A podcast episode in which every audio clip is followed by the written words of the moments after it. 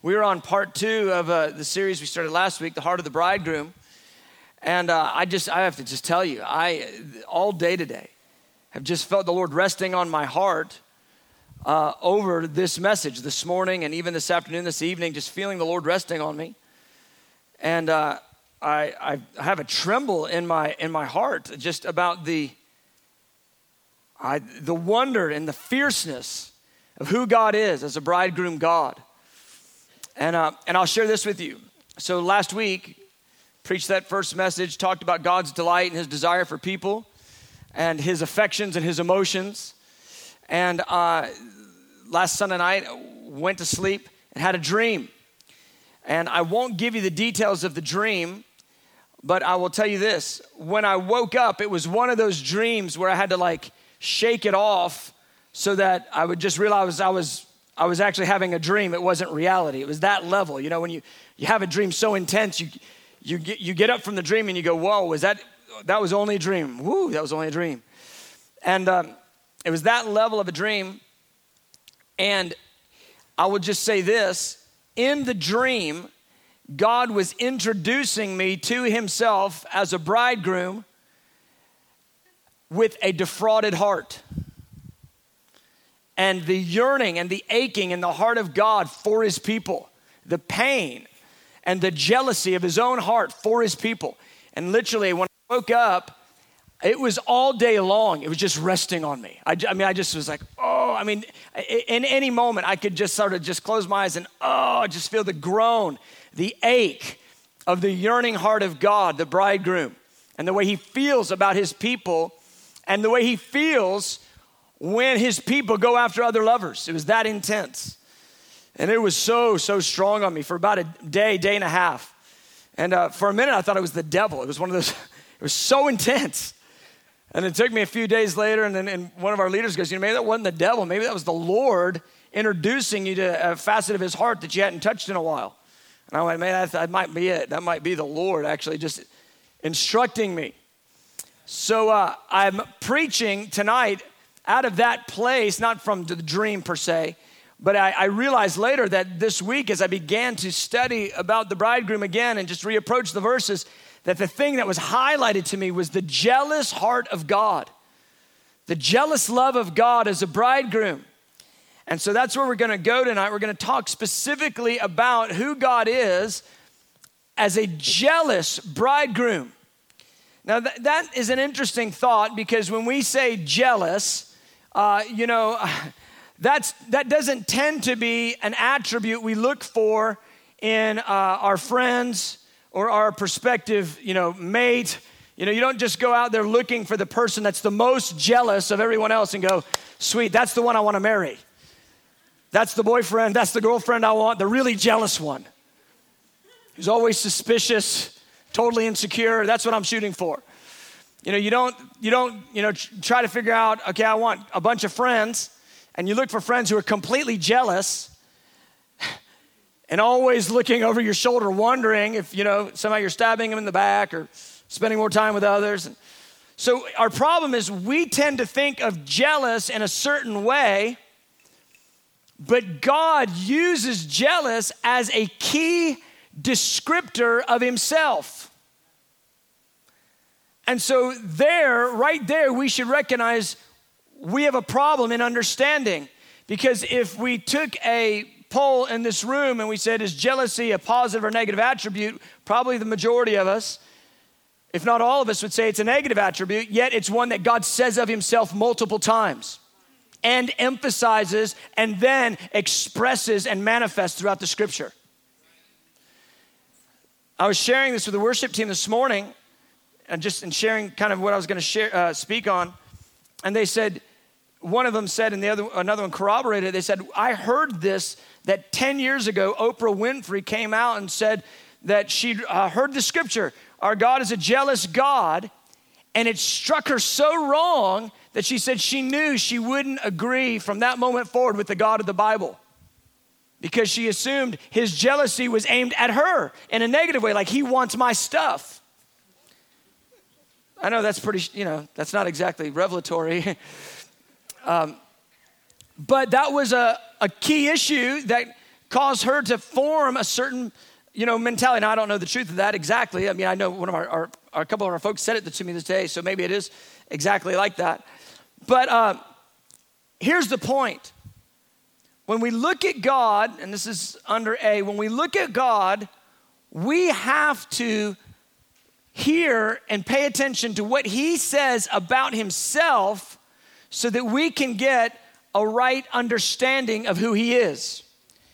And at the point where what he says about himself rubs us the wrong way, we are candidates for revelation. Because undoubtedly, he's going to rub us the wrong way. We're going to hear him say things that are not the way we think. They're not our ways. In fact, he says as much, doesn't he? His ways are higher than our ways. As high as the heavens are above the earth, so are his ways above our ways, and his thoughts above our thoughts. They're not our thoughts. They're not our ways. And so when we get rubbed the wrong way by God when he's talking about himself, guess who needs to make the adjustment? Not God. It's us. And, and so this is a perfect opportunity for us to be instructed by the Holy Spirit as we engage with this key facet of what God says about himself, and in calling himself jealous. If it's a neg- negative attribute for us, that gives us lots of room to get on God's team. And so when we look at what he says about himself, it's one of the key ways that we, we find out who he is and what his nature is. So with that in mind, I want to look at Exodus thirty-four. You, you know this story. We've talked about this a lot. There's Moses. He says, I don't want to go from this place if you don't go with us, God. And the Lord goes, I'll send an angel. And Moses goes, I don't want an angel. I want you. And sometimes the Lord does that, doesn't he? He kind of just, he gives us a response to see if it will evoke hunger in us. He goes, I'll, I'll do, you know, I'll do a little bit for you. He goes, and you say, no, no, no, I need all of you. And he goes, I like to hear that. Because I like to give all of me to those that want all of me. And so Moses goes, awesome, so you're going to go with us? He goes, yeah, I'll go with you. And then Moses goes, well, I'm on a roll. Show me your glory. Don't just come. Let me see the depth of who you are. And that word glory is more than just power. It's the depth of the nature, the depth of the beauty, the depth of the wonder. It's the depth of God in manifestation. Moses asks, he goes, let me see everything. Tell me everything. And God goes, if I do that, it will kill you, because no one can see my face and live. And notice, he asked for glory, and the Lord immediately said it's face. There's a whole nother message there. There's several messages, actually. But the point becomes this. He goes, I will do this for you. I'll pass before you. I'll make all my goodness pass before you. And I will declare my name before you. And that's what we have to dial into, because when Moses asked for glory, the Lord says, I'll declare my name. And the declaration of the name of God is the declaration of the nature of God. And so therein we find this, that the knowledge of him is weighty glory. Who he is is weighty glory. So the Lord passes by Moses and he declares the name. And let's just pick it up here in Exodus thirty-four, verse five. Now the Lord descended in the cloud. He stood with him there and he proclaimed the name of the Lord. And the Lord passed by before him and proclaimed, the Lord, the Lord God, or Yahweh, Yahweh El. I mean, I just wonder what it really sounded like. He heard God say his name.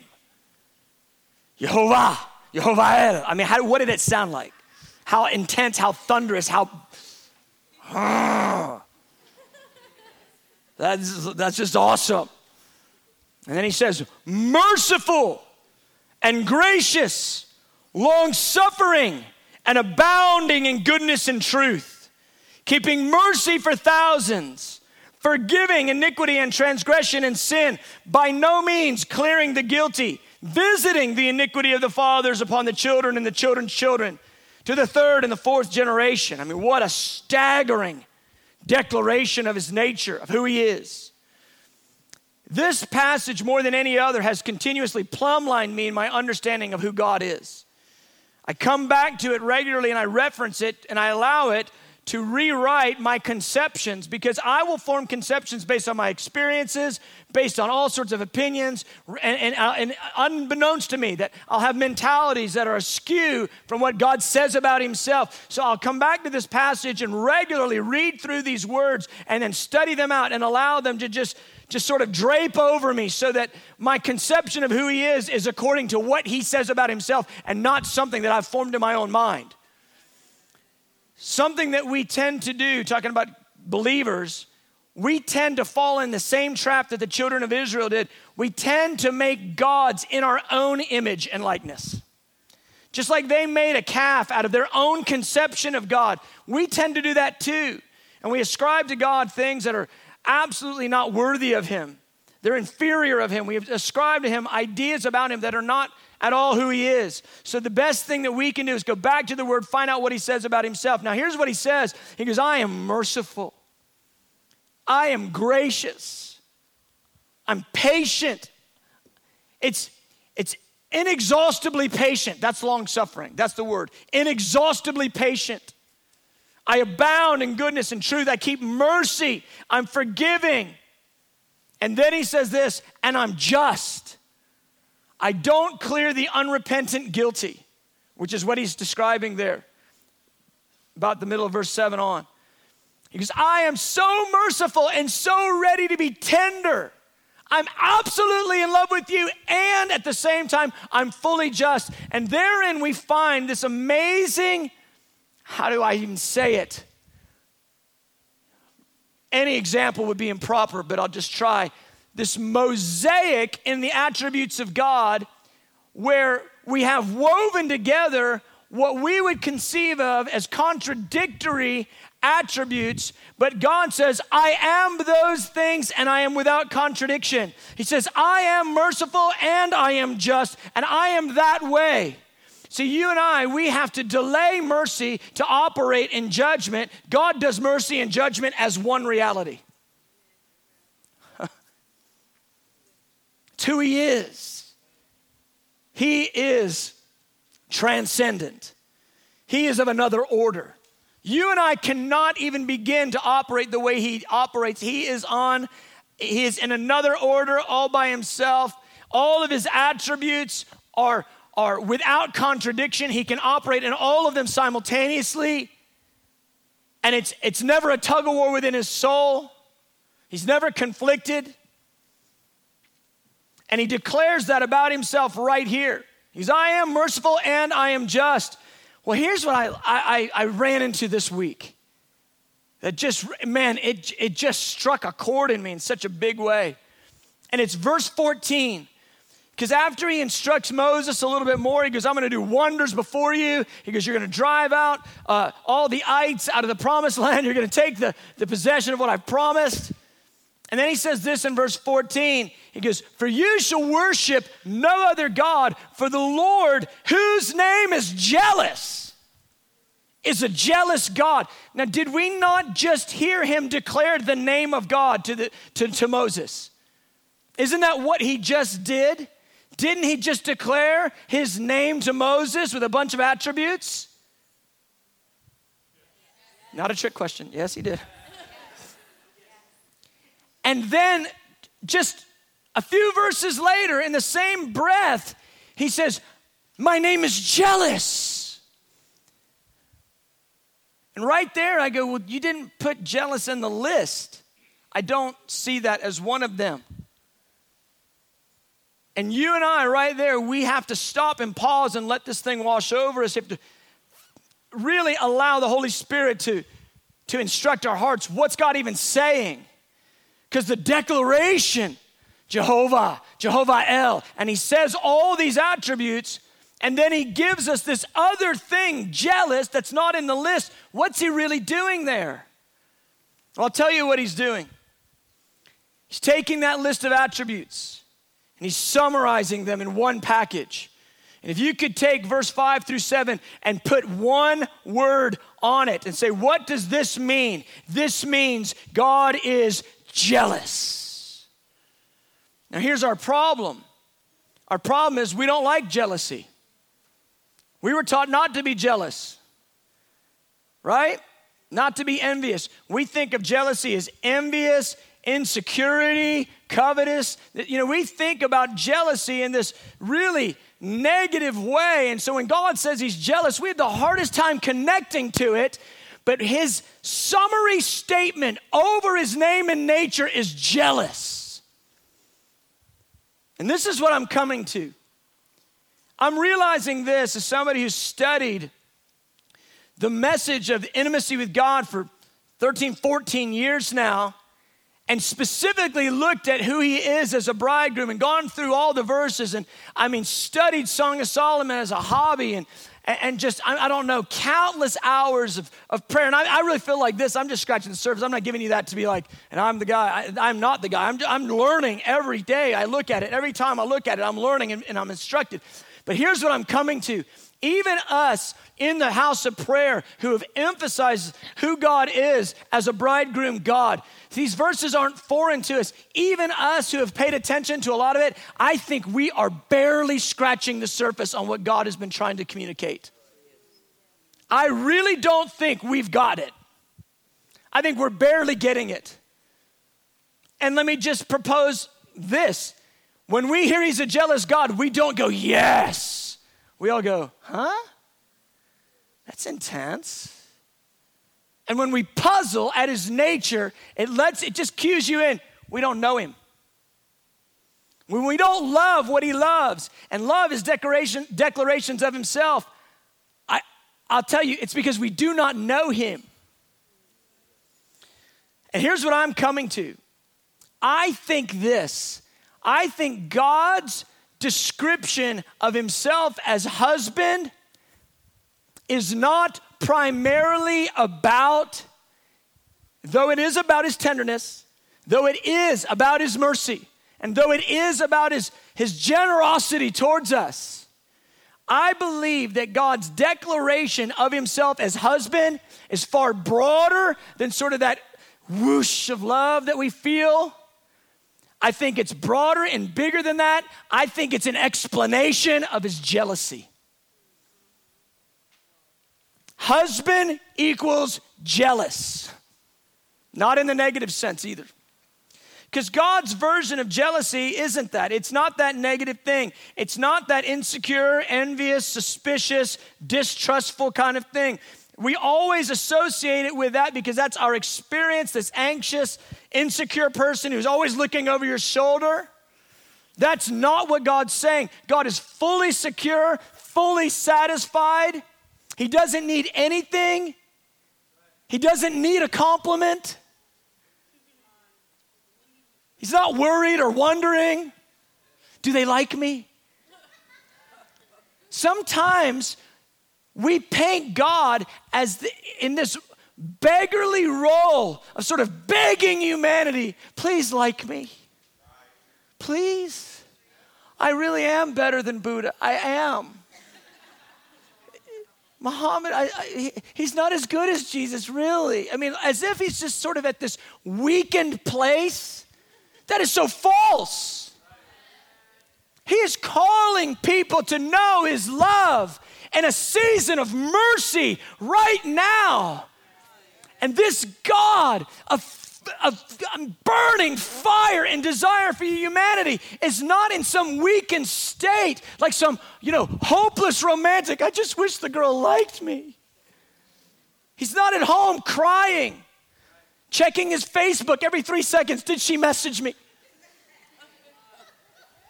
He's not like Chain looking at his phone, just a text message, please. He's not. He's not at all. He's so secure and powerful in his nature. He's, he's so satisfied in love. And it's an amazing paradox that we find in God because he's fully satisfied in love in himself. And then, like I showed you last week, he uses words like yearning and desire. And his heart is churning. And it describes how he feels towards us.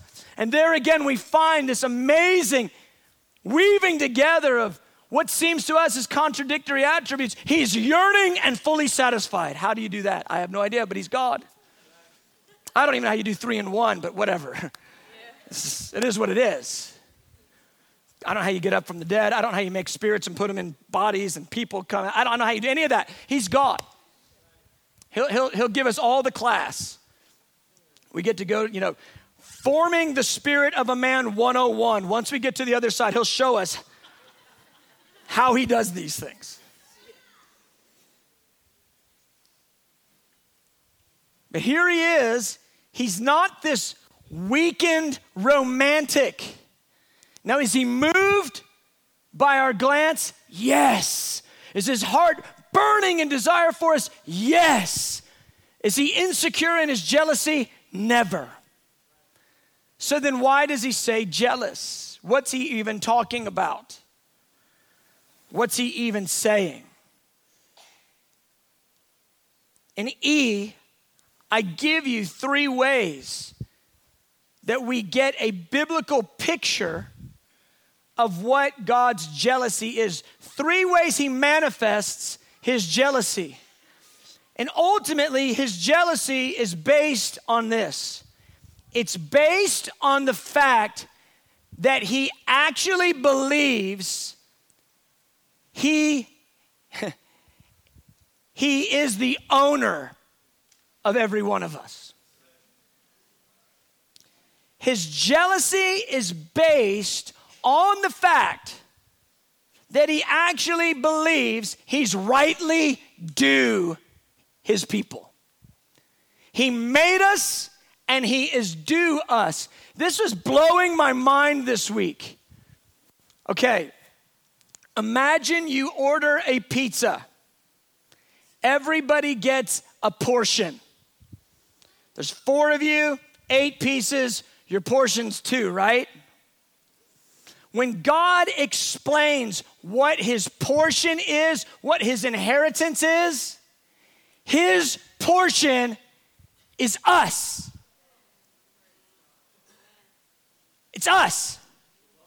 Now think about it. This is the way of things. God, he's paid for something. He's paid for something, and it's us. And he happens to think, because he owns everything, he crea- he's created everything, that he's due us. He happens to think that. Well, it would be no different than you if you, I don't know, knit a quilt, and you knit your quilt, and you had it there in your home, you made it, and you thought, well, I, it's my quilt, I get to enjoy it. If your neighbor came in your house and said, I heard there's a quilt in here, and I want it, went and grabbed up the quilt and wrapped himself up in it and rolled out in the dirt in your quilt. You'd be like, what are you doing? It's my quilt.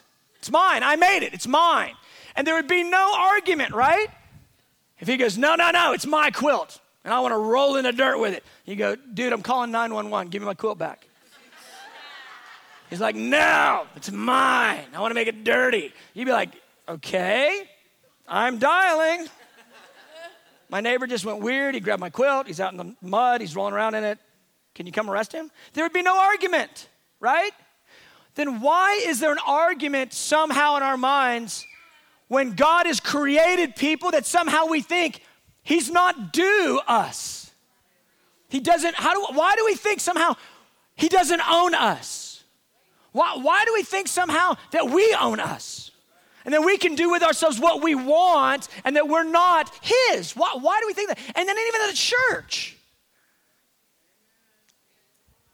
The verses that describe his full ownership are so extensive through the scripture, from all of creation to every human, that he wove their spirits together and put them in bodies, to the bride that he's purchased with his son's blood. I have bought you. His ownership is complete. Why would we imagine that he's not due, rightly due, what he owns? And so when we're talking about jealousy, jealousy, all we're talking about is this. He is rightly due what is rightfully his. He's rightly due what's rightfully his. And so it manifests in three ways. It's right there in E. Let me give it to you. First is this: fierce possessiveness. Let's just all say that together. One, two, three. Fierce possessiveness.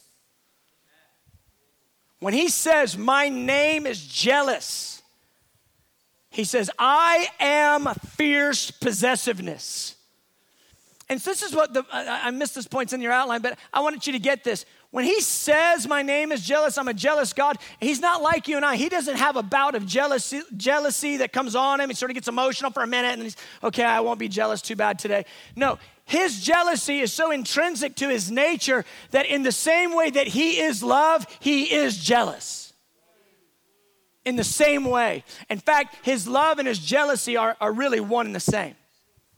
And so it manifests in fierce possessiveness. He actually thinks we are his, because we are. He actually thinks we are his. And he says it over and over and over again. And he says these phrases like, you are mine. You are mine. You will be my people. You are mine. Over and over and over through the scripture. He thunders it. You've been bought with a price. You're mine. And in any way that that in some way rubs us the wrong way. Wait, wait, wait. We need to rethink who it is we're dealing with here. And and so this is kind of where I'm at. He, he goes, I'm husband and you're mine. I'm husband and you're mine. I'm husband and you're mine. And it immediately got me thinking like this. Those of you that men that are married in the room, how much would you be willing to put up with your wife flirting with another man?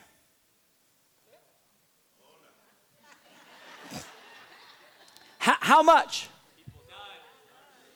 Oh, really? I mean, you wouldn't just let her text another guy, you know, a few hours at a time per day? That would be a problem. Oh, what about just one text message a day? What about just a little, I think you're cute, to another guy once a day? Would that work for you? I mean, we're talking there's twenty-three other hours and, you know, fifty-nine other minutes per day. Would one minute of, I think you're cute, to another guy work for you guys? What about just once a week? What about once a week, you guys go to the mall and she winks and smiles at every other man while she's holding your hand? Would that work for you? You feeling it? Are you feeling that? Okay, not once a week. What about just once a year? Her one night where she can talk on the phone to her, her ex-boyfriend from high school for six hours. Only once a year, though. Would you be good with that? If you are good with that, dude, you need to wake up. There should be a passion and a zeal in you for your wife that cuts that junk off. I'm unapologetic about that. You don't need, ladies, you don't need to have your best friend, boyfriend from high school as your friend now. That's old news. You're a new creation with a new husband. That's dumb.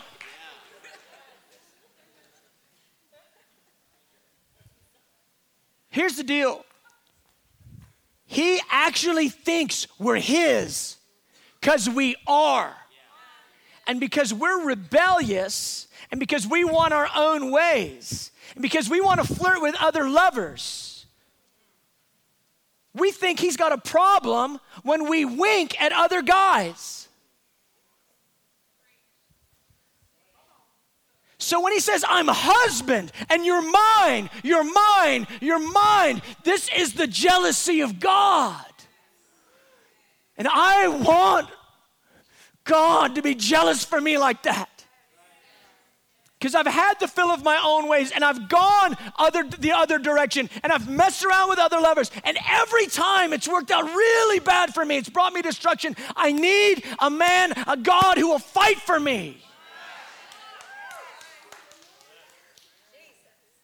There's a vibrato paradigm for you. He's not a helpless romantic. He's a burning bridegroom who's jealous. His name is jealous. So he expresses it in fierce possessiveness. He expresses it in his expectation of loyal love. That's what he, he requires of us, loyal love. It's like I was just saying, he, he, he doesn't want to put up with us flirting with other lovers. So the way, the way he explains this expectation is he says, you will have no other gods before me. You will worship no other. And here's what we do. We look at the idolatry of the Bible and we go, oh, well, I'm clear of that. I, I, I'm not making any images of, you know, Asherah poles or birds or animals or stars or whatever and worshiping. I'm not making any idolatry. Now, some of you think you know where I'm going, but you don't. Because you think I'm about to say, but what we do is worship movie stars and athletes. But you've already heard that message.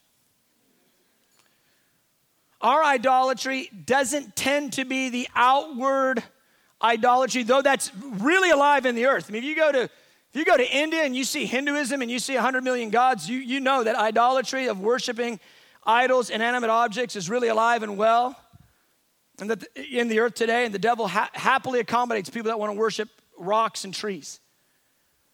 That's real in the earth. And God speaks strongly against that. He goes, worship no other.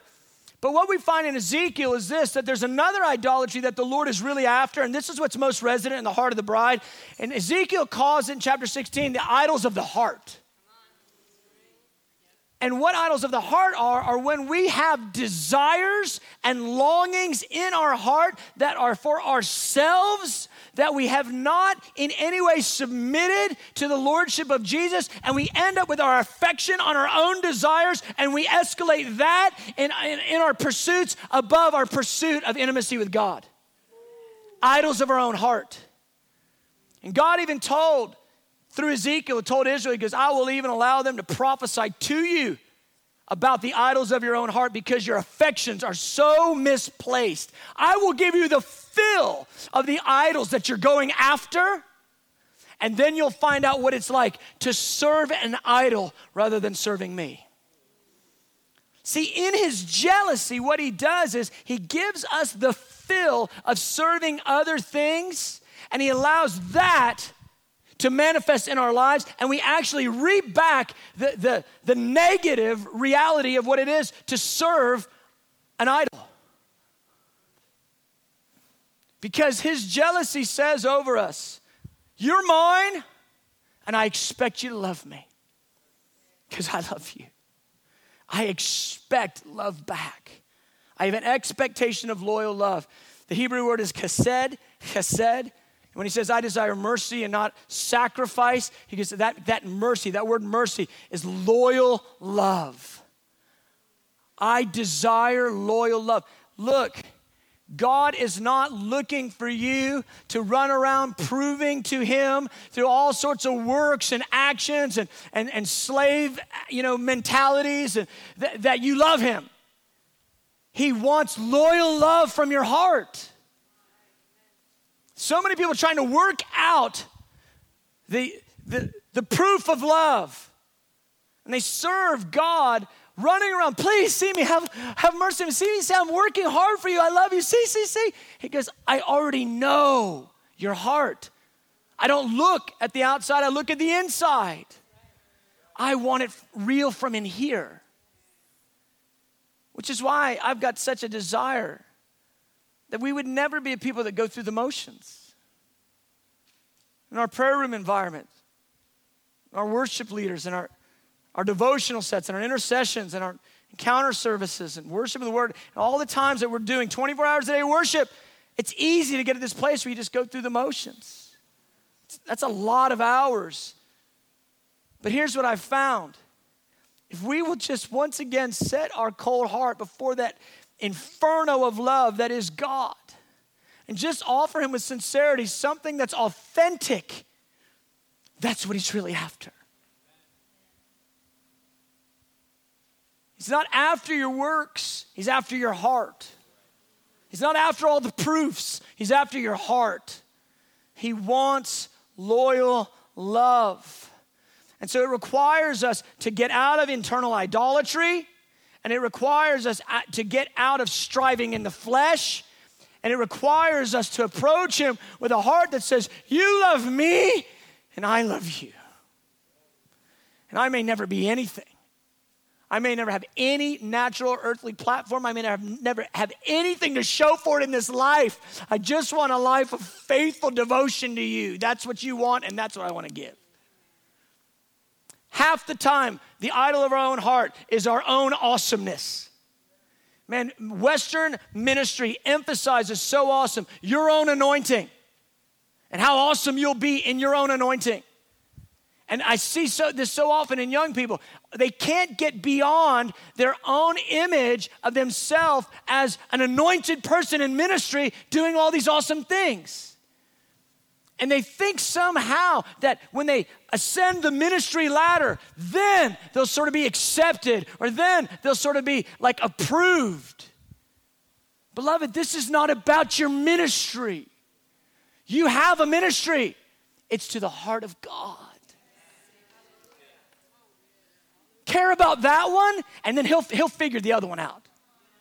Because if you're ministering to his heart, you'll start breaking for what his heart is broken with. I see so many frustrated, frustrated young people in ministry. They're trying to find uh, their opportunity, their plat- platform, and they're offended because they didn't get the chance that they thought they were going to get. That's foolishness.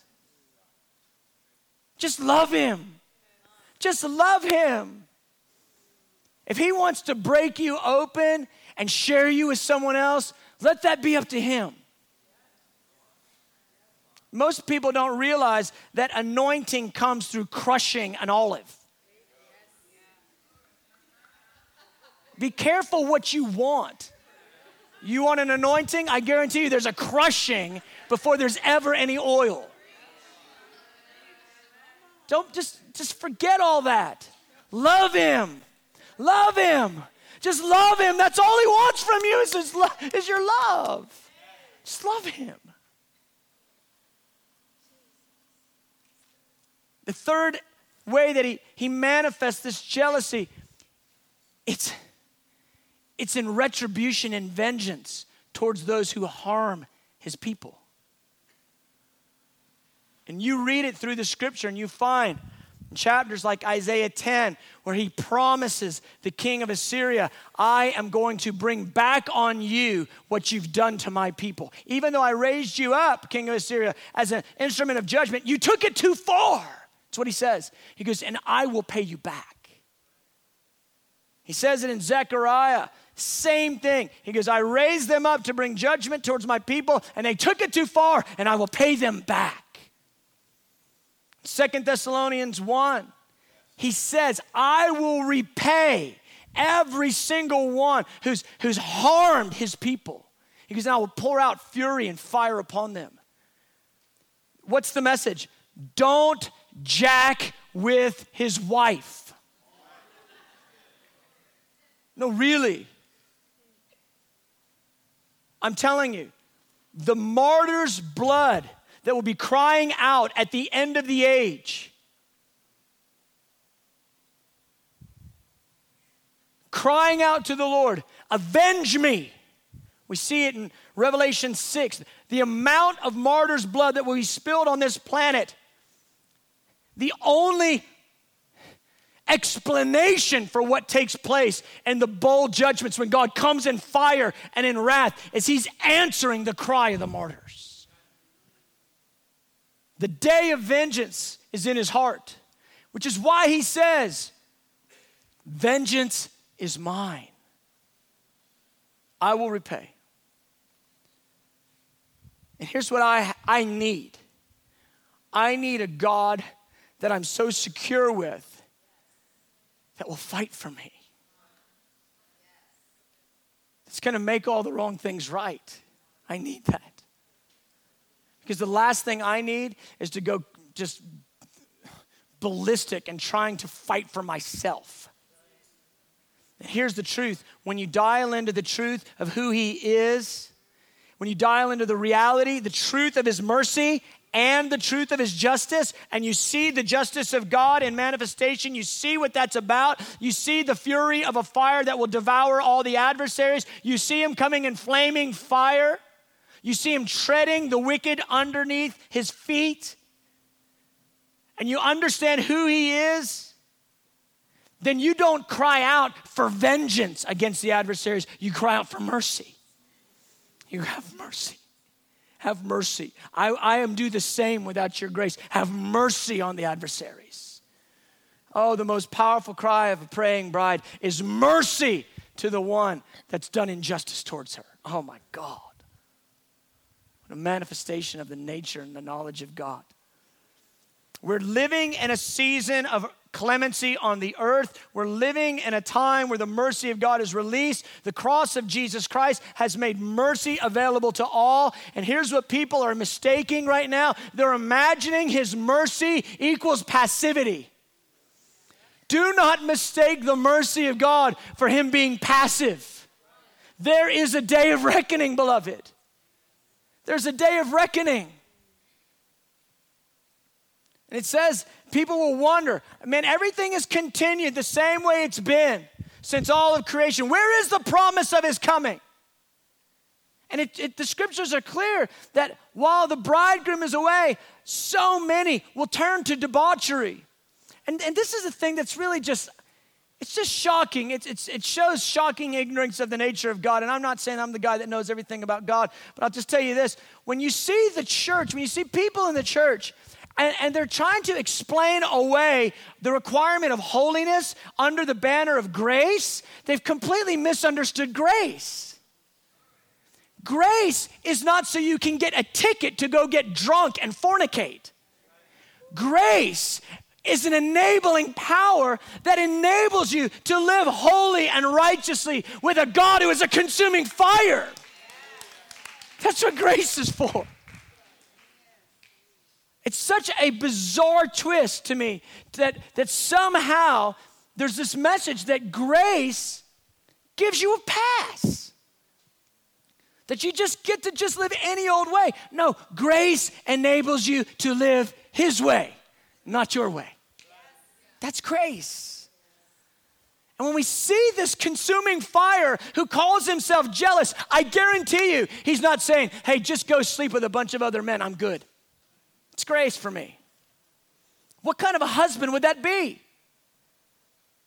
What kind of a husband would be fine with his wife living in adultery and saying it's cool with me? No husband at all. And somehow we apply that mentality to God and we imagine that somehow grace is a, is a pass for the bride to just go indulge the lust of the flesh? Please, come on. Let's get real. When he says his name is jealous, he's never changed. When he says I am husband, he's never changed. And this manifestation of his jealousy is so powerful. It's not this envious, insecure thing. Oh, it's this fierce possessiveness, this expectation of loyal love, and this retribution on all who harm his beloved. And so we come to this place where there's this powerful intersection between the love of God and the holiness of God. And it's there in the jealousy of God that that, that, that intersection is made manifest because he, he calls us to live according to his ways. And then he enables us by coming and rescuing us, shedding his own blood for us, and he enables us to begin to to relate to him, to, to flow with him. You know, I said it last week. Some people, they go, well, you just don't understand my marriage. I mean, we are so different. It's just so hard for us to get along. We're so different. And I would tell you this, your marriage, your marriage is an internship. It's a training program because you're about to marry someone that is so different. His eyes are fire. His name is jealous. He's a consuming fire. You have to get a new body just to be able to stand in his presence. He has to take eternity, put it on you just so you don't disintegrate when he looks into your eyes. Are you different than your spouse? It's a training program. Because you are about to be married to the one who is infinity. What do you mean infinity? Infinity everything. He is forever. And his banner is love, and he expresses it with this term, jealous. We don't understand his fire. We don't understand consuming fire God. It's so hard for us because we're there's such dichotomy in the way that we process. We can't see mercy and judgment together, but that's him. We can't see it, but it's him. And I just think there's this place where we just do not know who we're messing with. We just don't have a clue who we're messing with. It freaks me out when I think we're going to marry him. We're going to marry him. Yeah, I made you to marry me. Like ferocious, fierce, fiery, tender, merciful, loving, kind, gentle, powerful, lamb and lion in one package, infinity incarnate in Christ, the hero, the savior, the most beautiful. He made us to marry him. I don't think we have any conception of where this thing is going. Look at this Leviticus verse. I, I, just, I just see the jealousy of God in expression and this crossing of, of the love of God and the holiness of God. Look at it. It says, "You shall be holy to me, for I am holy. And I've separated you from the peoples. You shall be mine." Woo! Roman numeral two. So once we begin to understand what God was saying when he called himself consuming fire, when he called himself jealousy, it can now begin to inform all of the ways that we understand his activity in our lives, his activity in humanity, his dealings with, with Israel. But if we misunderstand jealous, if we misunderstand this term jealous, jealousy, he calls himself jealous, jealousy. If we misunderstand that, we will misinterpret him. We'll misunderstand him, and we'll run away from him instead of to him. So I mentioned it here. I said God first called himself jealous to Moses. Really, it was to the, it was to the children of Israel. The first time he said jealous of himself, it was right dead smack in the middle of the Ten Commandments. "You shall have no other gods before me. You shall make no graven images. I'm a jealous God." He goes, "No other lovers. I'm jealous." And then the next time that we see it show up is there when he gives his name, and he says, "My name is jealous." In other words, my nature is jealous. This is who I am. He's saying to us, his jealousy and his love, one reality. And so then we've got this very familiar verse that most Christians can quote because there's Christian songs and worship songs that we sing, consuming fire, et cetera. But for us, it's like this little tagline. Have you ever dealt with the idea that he's a consuming fire? You ever just closed your eyes and sat before him and said, "Express to me your heart as a consuming fire"? See, for us, it can't be Christian cliche. It's got to be recognition of the knowledge of who he is, and we have to live in the in the light of the, of the knowledge of him. So it informs our, our entire lives. So let me give you the context. I'm just hammering now. I'm just hammering it home. We could do the altar call, but now I'm just driving more nails into the coffin. Deuteronomy four, what's going on there? Here's what's going on. For a couple chapters, Moses has been unpacking Israel's history up to that point. And he's saying, "Guys, I'm not going to go into the promised land.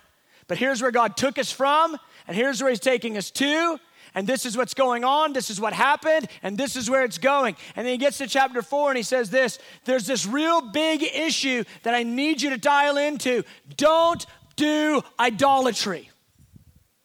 Don't begin to look at the stars and the sun and the moon and make images out of them to bow down and worship them.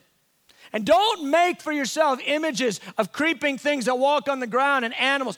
Don't do idolatry." And he goes, don't do that because our God is a consuming fire, a jealous God. And so this explanation of his jealousy is all about this requirement of loyalty. And when you actually read it in context, man, it's it's chilling because Moses explains to them, he goes, you're going to turn on the Lord in a later day, and when you do, you're going to be removed from the promised land. But he won't give you up even then. He's going to allow you to go through many trials and challenges. He's going to allow you to go through many difficulties. And he is going to be committed to you still because he's a God who is in covenant with his people and he keeps his promises. So powerful. And here's what I find with some Christians, a lot of Christians actually, that when they backslide, it's like the most ugly thing you've ever seen. They go into sin, and what I mean by that is their life just takes on such a, an incredible trajectory of destruction. And I, and I just think about that because I look at other sinners, I go, well, they're doing the same thing. They're going out to bars, they're doing drugs, and their lives are, I mean, they're still got a job, they still got a family, like, but this one, man, it's like some kind of, expl- everything's blown to, par- up to bits. What's happening here? And it's the jealousy of God. He lifts his protection and allows you to get the fill of what you worship because he's jealous for you. Because you want to see what it's like to serve other lovers? Go ahead. Let's see what they pay back to you. It's what he said in Hosea two. He goes, I will hedge you in with thorns. And what I find is this, true Christians, believers that really have a relationship with God, when they when they try to turn away from God, they really, they make bad sinners. the, the level of jacked upness, it just goes up so high. And it's the reason why is because he hedges you in with thorns. You go to the right, boom, ow, that hurt. And you look at all the other sinners out there and they're just doing great. They didn't lose all their money. They didn't lose all, you know, they're, they're not in a funk. They're not in depression. But man, the Christian guy turned to the right and boom, everything blew up and he's got thorns all up his side. Why? Because he's hedging you in. He wants you. He's your husband. Oh, church. You turn to the left. Ow! Why did it go so bad for you when you turned away from him? Because you're hedged in. He's jealous for you. He's not going to share you with another. He doesn't, he doesn't put up with your winking at other men. He's not okay with that. Guys, we have to know him this way. The church has to know him this way. I'll tell you, this doesn't create insecurity in my soul. This creates such a solid security, a rod of iron in my soul to stand with allegiance and faithfulness and love to Jesus. He is so jealous for me. And he rescued me.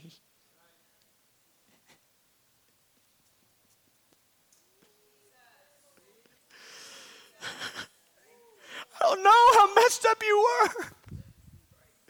But man, he rescued me. I hated him. And he loved me still. It is jealousy. It's over me yet. And I pray his jealousy would be over you.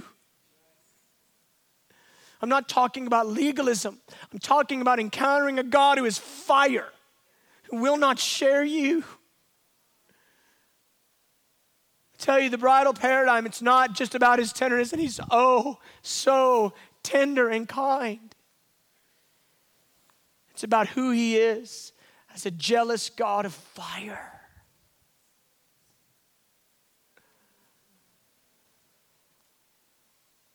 Jealousy, Proverbs six, is a husband's fury.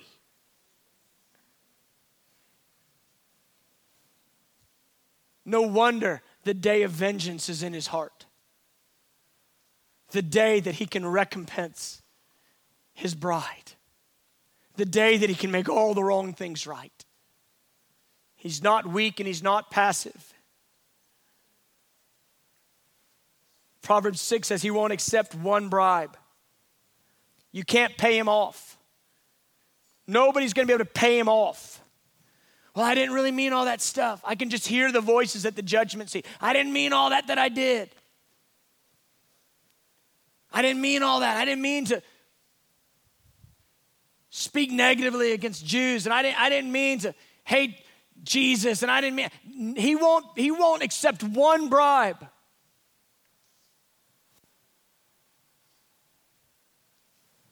And then you get a verse like James four.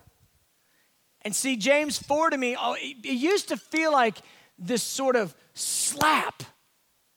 You adulterers and adulteresses, like, pow, like, man, I'm not an adulterer.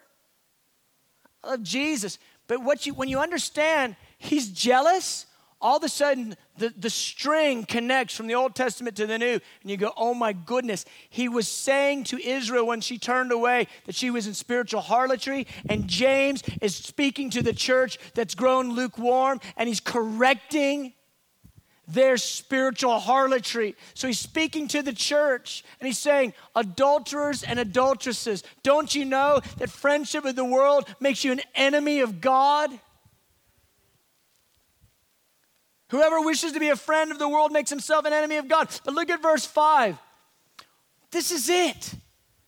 Do you think that the scripture speaks to no purpose? Which one, James? This is not even a verse. Let me just tell you something. James is not quoting a verse in the Old Testament. He's giving a summary statement of the Old Testament. Look it up. Scholars will tell you the same. This is not a passage that he's quoting. He's giving a reflection on the whole of the Old Testament. And what his reflection is this. He jealously desires the Spirit which he's made to dwell in us. What does that mean? That means this. He made you and he wants you. He desires intimacy with your spirit. That's the summary statement from James's paradigm.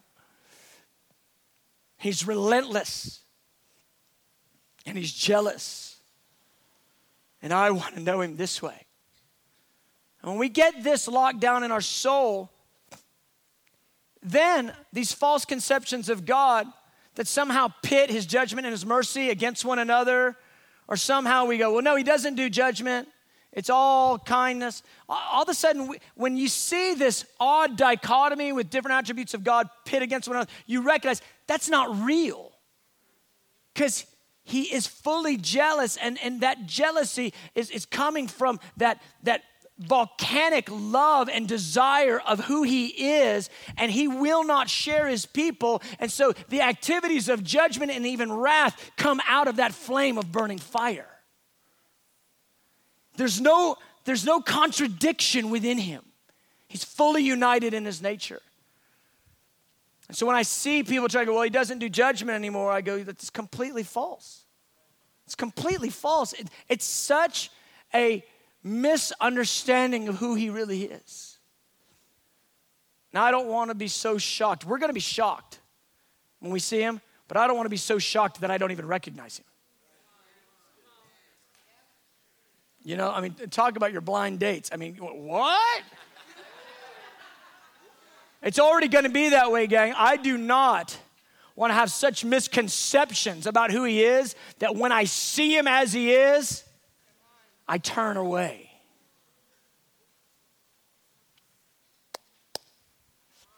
Your God is a jealous God. His name is jealous. He's your bridegroom. Amen. Let's stand.